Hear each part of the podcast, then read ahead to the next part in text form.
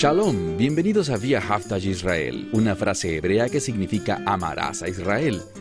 Esperamos que se queden con nosotros durante los próximos 30 minutos, ya que nuestro maestro, el Dr. Baruch, nos compartirá una enseñanza expositiva de la Biblia. El Dr. Baruch es profesor titular del Instituto Zera Abraham con sede en Israel. Aunque todos los cursos del instituto se imparten en hebreo, el Dr. Baruch se complace en compartir este video semanal en inglés con doblaje al español. Para más información, por favor visítenos en amarazaisrael.org. Aquí está Baruch y la lección de hoy.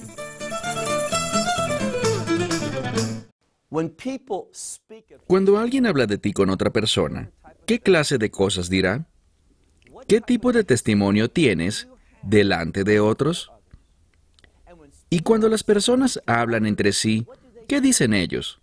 Bueno, vamos a observar un individuo muy brevemente hoy, quien tenía un testimonio piadoso. Saquen sus Biblias y vayan conmigo al libro de Colosenses, capítulo 4. Pablo está concluyendo esta epístola y no hay duda de que Pablo ama a esta congregación. Es un fuerte admirador de los miembros de esta iglesia.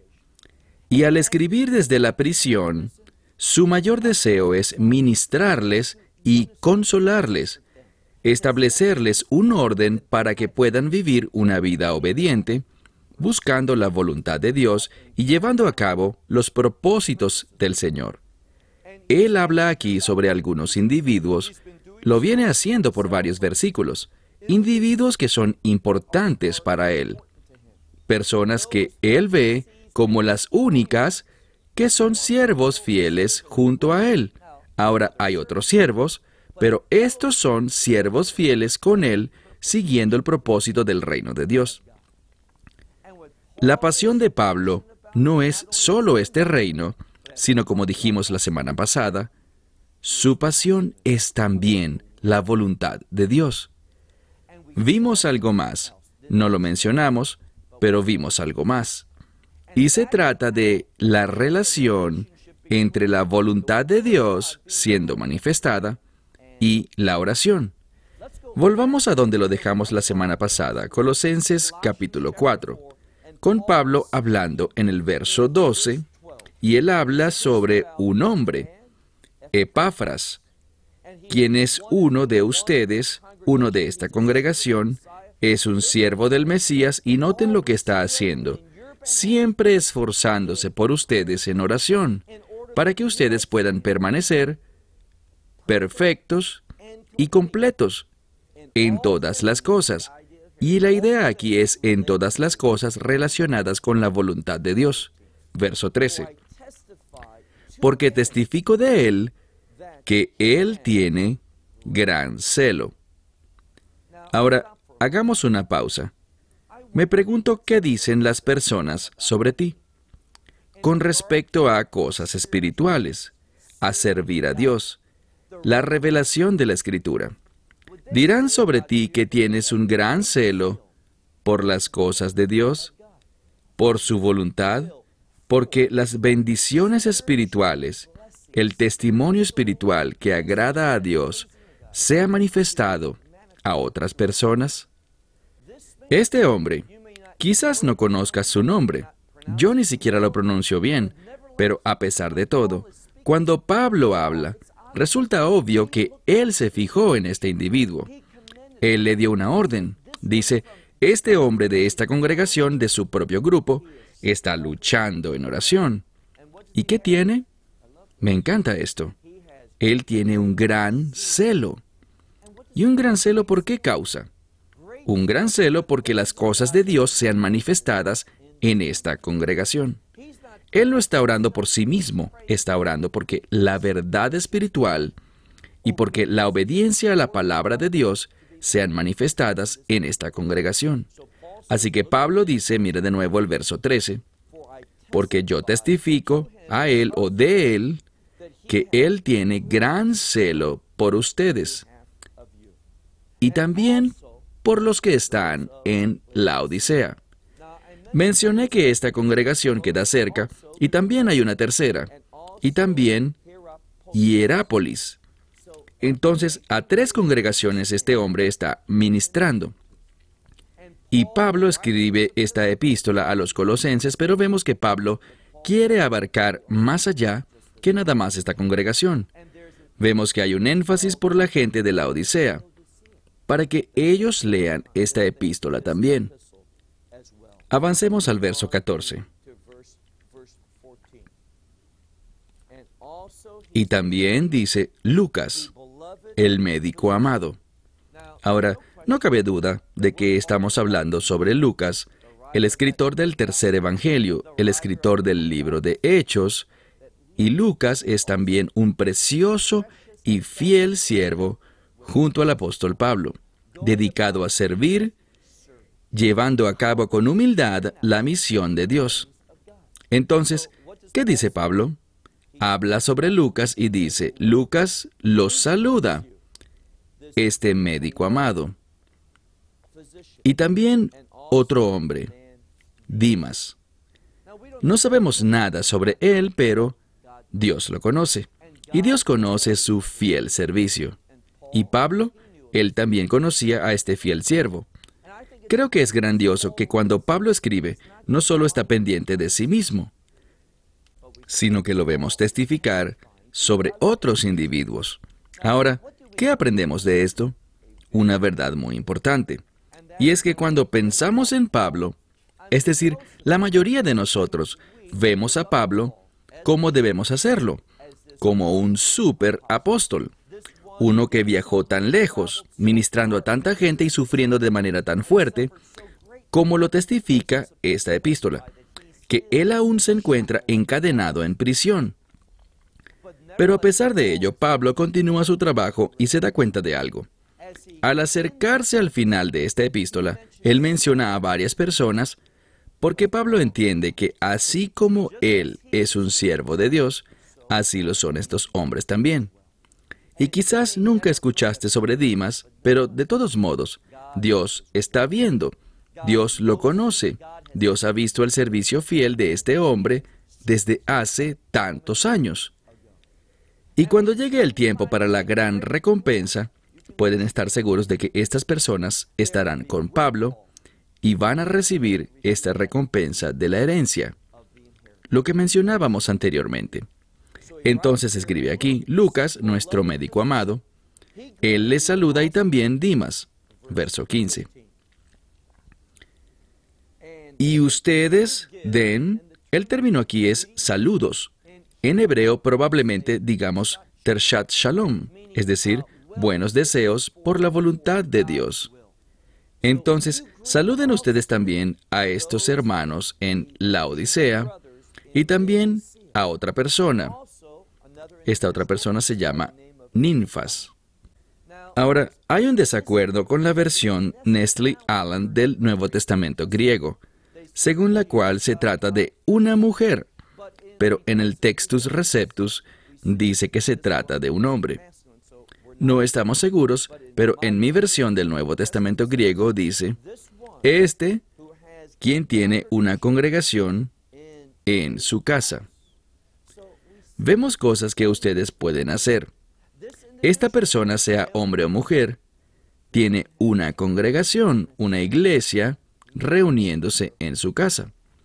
Y no subestimes lo que los grupos pequeños pueden hacer, porque pueden impactar vidas reuniendo personas para adorar a Dios. Como decía el profeta Zacarías, no menosprecies los comienzos pequeños. Y a veces estos comienzos pequeños no manifiestan cambios aquí en este mundo, pero tendrán gran impacto en el reino de Dios. Entonces Pablo escribe, saluden a los hermanos en la Odisea y también a Ninfas, quien tiene una congregación, una iglesia, en su casa. Verso 16. Y cuando esta epístola se lea ante ustedes, hagan eso, léanla, y que también en la Odisea, en esta congregación, también sea leída. Y del mismo modo, lean la que escribí para los laodicenses. Esto nos dice algo. Pablo no solo escribió esta carta a los colosenses, él quería que la leyeran allí y también en la Odisea, pero también sugiere que él escribió una carta aparte para la Odisea. Y él quiere que esa epístola, que nosotros no tenemos, pero sin embargo quiere que sea leída también a ellos. Dice que la lean también ustedes. Verso 17. Y díganle, mucha atención, esta palabra infiere un mandamiento. Pablo les está instruyendo que le digan algo a alguien. ¿De quién se trata? Bueno, miremos con cuidado este verso. Dice, díganle, y está en plural, entonces amonesten, exhorten a quién? A este hombre, Arquipo, y díganle que mire, es decir, que preste atención, que cuide, que sea serio con respecto al ministerio que ha recibido del Señor, con el fin de que lo cumpla. Yo creo que esta es una declaración muy importante. Pablo dicta un mandamiento diciéndole a estos individuos, quizás Pablo ha escuchado algo, él sabe algo sobre esta persona, quien ha recibido, fíjense bien, un ministerio del Señor. Si estamos escuchando, si leemos la escritura, cada creyente ha recibido un llamado en su vida de alguna manera, para servir de algún modo, para ministrar en el propósito de nuestro Salvador, el Señor, el Mesías Yeshua. Y lo que dice aquí, mire de nuevo, verso 17, dice, díganle ustedes a este hombre, cuida tu ministerio que has recibido en el Señor para que lo cumplas. Debemos hacernos una pregunta y esta es, ¿estamos cumpliendo el ministerio que Dios nos ha entregado? Quizás seas alguien que diga, yo ni siquiera sé cuál es mi ministerio. Pues qué vergüenza. Porque si tú eres fiel en la oración, si eres fiel para poner en práctica los mandamientos que vemos en este libro, cumpliendo la voluntad de Dios, te puedo asegurar algo. Cuando tú empiezas a obedecer su palabra, Dios va a poner su mano sobre ti y te dirigirá y guiará hacia su llamado específico para tu vida, tu ministerio, lo que Él quiere que hagas. Dios no te dejará simplemente solo allá afuera, varado, confundido, sin certeza. No. Dios te hablará, te guiará, desarrollará un ministerio en tu vida para sus propósitos. Entonces, ¿qué sucede con este individuo cuando dice, el ministerio que ha recibido en el Señor, noten la frase, no es del Señor, sino la manera correcta de traducirlo es, miremoslo con mucho cuidado, él dice, que cuide el ministerio que ha recibido en el Señor. Yo marcaría esta frase en el Señor. Allí está la clave. Es cuando estamos en el Señor, en su voluntad, haciendo su obra, que vamos a recibir esa guía en nuestra vida, con el fin de saber cómo servirle a Él, con el fin de hacer algo, que cumplamos ese ministerio y no dejemos las cosas a medias. Recuerden a este otro individuo. Él estaba en guerra, eso es lo que significa, dice esforzándose, pero es una palabra de guerra. Él estaba en guerra espiritualmente sobre sus rodillas orando por esta congregación, para que ellos puedan mostrar un testimonio piadoso. Vez tras vez, al mirar este libro, trata sobre un solo tema. Y del mismo modo, cuando miramos la verdad referida a la congregación de los redimidos, el tema es que tengamos un buen testimonio, un testimonio justo delante de Dios y que la gente pueda ver el poder de Dios, la verdad de Dios, el conocimiento de Dios, la sabiduría de Dios en nuestras vidas y todo eso debe ser demostrado a través del ministerio. En hebreo usamos la palabra shurut, pero es la misma idea, que somos llamados a ministrar, a ser hacedores de su obra no con el propósito de ser salvos, sino debido a que hemos sido salvos. ¿A quiénes se les habla aquí? A creyentes. Bueno, vamos concluyendo, leamos el último versículo, el 18. Pablo lo hace personal y creo que esto es muy importante porque Pablo es un individuo que estaba personalmente involucrado en la vida de muchas, muchas personas. Él viajaba de un sitio a otro, e iba haciendo amigos en el Señor, compañeros creyentes. Pablo no era un ermitaño, no era una persona inaccesible. Noten lo que dice aquí, las palabras son muy reveladoras. Dice, el saludo de mi propia mano, la mano de Pablo. Lo diré de nuevo. Pablo escribe y le da un toque personal a esta epístola. Dice, aquí está el saludo de la mano de Pablo, mi propia mano. ¿Qué otra cosa dice?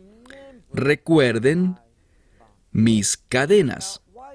¿Por qué dice esto? Bueno, la mayoría de los eruditos creen que existen dos razones principales para esto. En primer lugar, Pablo está sufriendo. Está sufriendo por su fe. Está en cadenas. Ahora, esto es interesante. No dice simplemente que está en prisión. No es lo que normalmente pensaríamos. Pablo escribe estas cartas desde prisión, está en la cárcel y puede que tengamos una impresión incorrecta. Puede que pensemos, pues sabemos que por un tiempo estuvo bajo arresto domiciliario, pero es interesante aquí que Pablo, si lees esta epístola, dice muchísimas veces, estoy en cadenas, he sido encadenado. Y eso enfatiza esta idea de estar en cadenas. Si entiendes la cultura y la situación, las cadenas implican sufrimiento. No solo está en prisión, restringido, sino que además está sufriendo porque hay cadenas sujetando su cuerpo. Esto es lo importante, puesto que muchas veces estas cadenas traen algo adicional. Ya mencioné el sufrimiento. Ellos ponían a la gente en una posición incómoda. Las cadenas además venían con palizas y luego ellos levantarían tus tobillos para que te vieras forzado a apoyarte sobre tu espalda y sintieras el dolor de los azotes, apoyándote sobre rocas, superficies desiguales y quizás frías también. Pablo estaba sufriendo.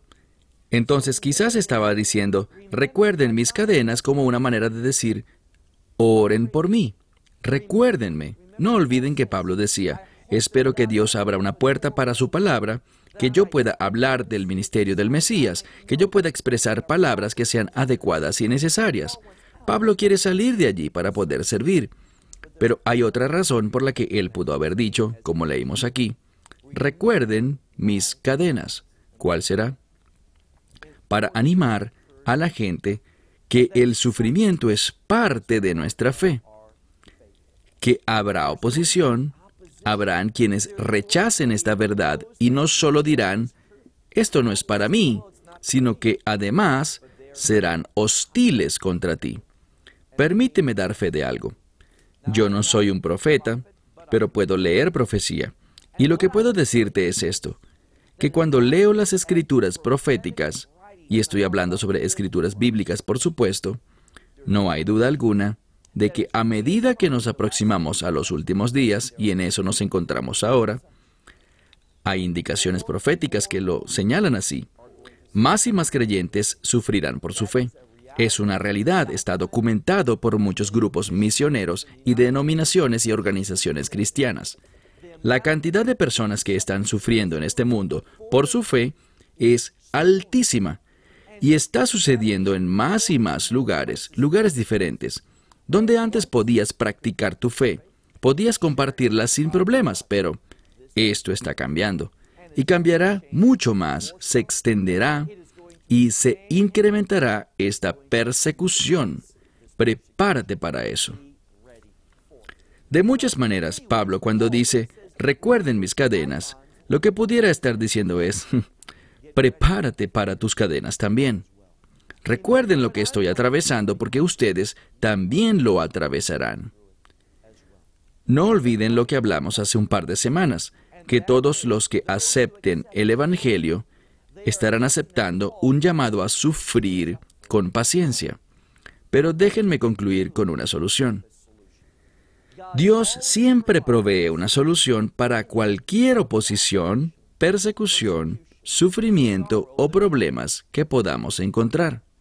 ¿No es interesante cómo Pablo termina esta epístola? Dice, la gracia. Tu Biblia quizás no tenga el artículo definitivo la, pero está allí. La gracia sea con ustedes. Amén. Ahora, es tan importante que Él diga esto, que lo que ha estado escribiendo, lo que hemos estado estudiando, especialmente por las últimas tres o cuatro semanas, esta información, estas instrucciones que Pablo le da a esta iglesia, para que puedan ser una iglesia fiel, para que puedan ser testigos fieles de Dios, con un testimonio adecuado, para poder lograr esto, tienen que ser personas que caminan en gracia. Como he dicho en muchas ocasiones, la gracia no solo tiene el propósito de salvarnos. ¿Nos salva la gracia? Claro que sí. Pero la gracia es poder. La gracia es mediadora y no te pierdas esto. La gracia es mediadora por la sangre del Mesías. Si haces un buen estudio de la Escritura, verás una conexión entre la gracia de Dios y la sangre del Mesías. Porque la gracia produce redención. Y no hay redención si no hay derramamiento de sangre. Pablo finaliza esta epístola y le dice a estas personas que las está instruyendo ordenándolas, exhortándolas sobre lo que deben y no deben hacer. Y finaliza diciendo esto. La gracia. Esta es una gracia específica, es la gracia del Mesías. La gracia del Mesías esté con ustedes. Amén. Bien, lo que me gusta de esto es que Pablo, al concluir esto, escribe Amén. ¿Saben lo que significa? Significa créanlo se deriva de la palabra, la misma palabra para verdad. Crean esto porque es la verdad de Dios. Entonces te pregunto, cuando miramos esta epístola o cualquier parte de la palabra de Dios, ¿crees que es realmente la divina verdad celestial? ¿Reverencias tú este libro? ¿Crees que si lo aplicas a tu vida, Dios en realidad se involucrará y se moverá? Me pregunto cuán sinceramente responderías tú a estas preguntas. Y la razón por la que lo traigo es muy simple. Porque veo una creciente ligereza en torno a la palabra de Dios. Te daré un ejemplo antes de cerrar esta sesión. Y se trata de la educación teológica. Cuando miramos los seminarios teológicos, bien sea en América, Europa, en Asia o en África, donde quiera que sea. Hay un cambio que está ocurriendo y es un cambio que no es bueno. ¿De qué se trata? Se están alejando de la palabra de Dios como la verdad. Les daré un ejemplo de lo que está sucediendo. En vez de acercarse a la palabra de Dios diciendo, esta es la revelación de Dios para mí, y por tanto necesito encontrar el significado desde adentro del texto y usar metodologías apropiadas, metodologías exegéticas con el fin de extraer la verdad, de ver lo que Dios está comunicándonos a nosotros, y para hacer eso necesitas conocer el idioma o utilizar herramientas que te ayuden con el idioma. Prestar atención a la gramática, prestar atención a las palabras, cómo se usan a lo largo de la escritura. Pero esto es lo que está sucediendo hoy. Les daré un ejemplo de algo que justifica lo que les digo. Yo fui al seminario hace unos 30 años atrás.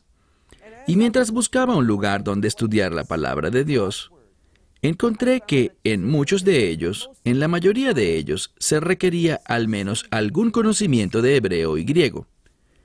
Pero cuando te fijas hoy, cada vez resulta mucho menor la cantidad de institutos teológicos, universidades bíblicas, que ofrecen o requieren que tú estudies eso.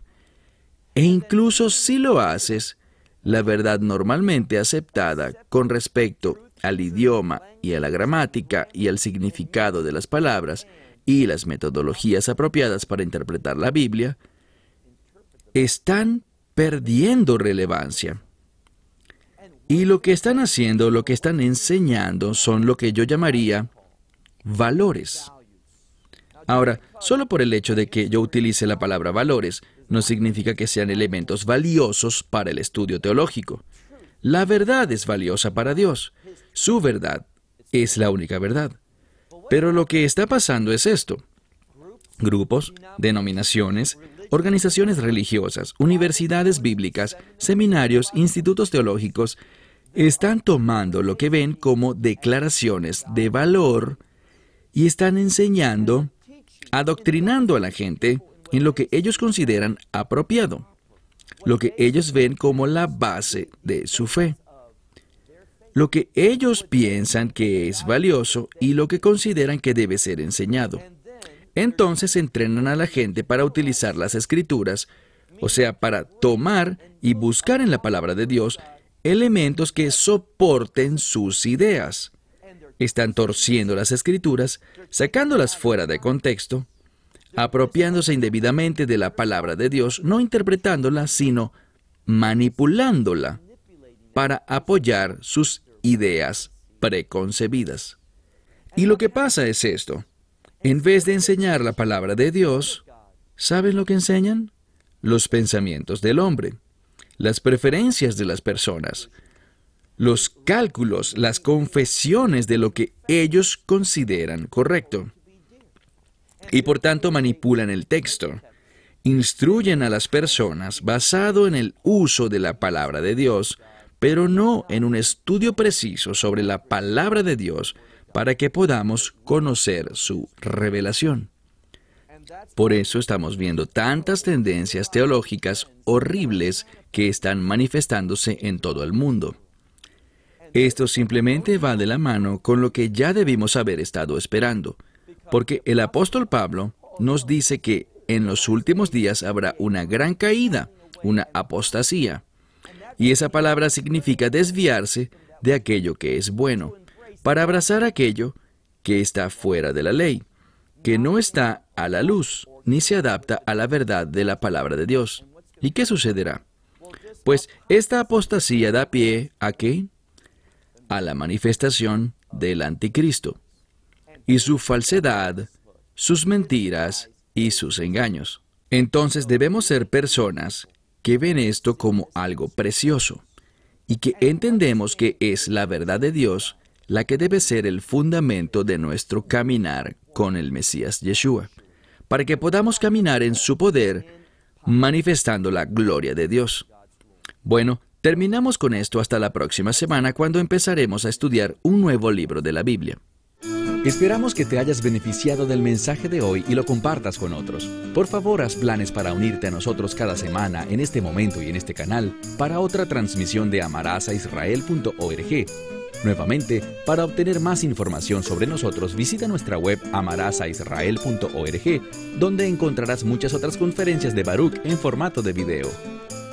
Hasta la próxima semana. Que el Señor te bendiga en Yeshua Hamashiach, Jesús el Mesías, mientras caminas con Él. Shalom desde Israel.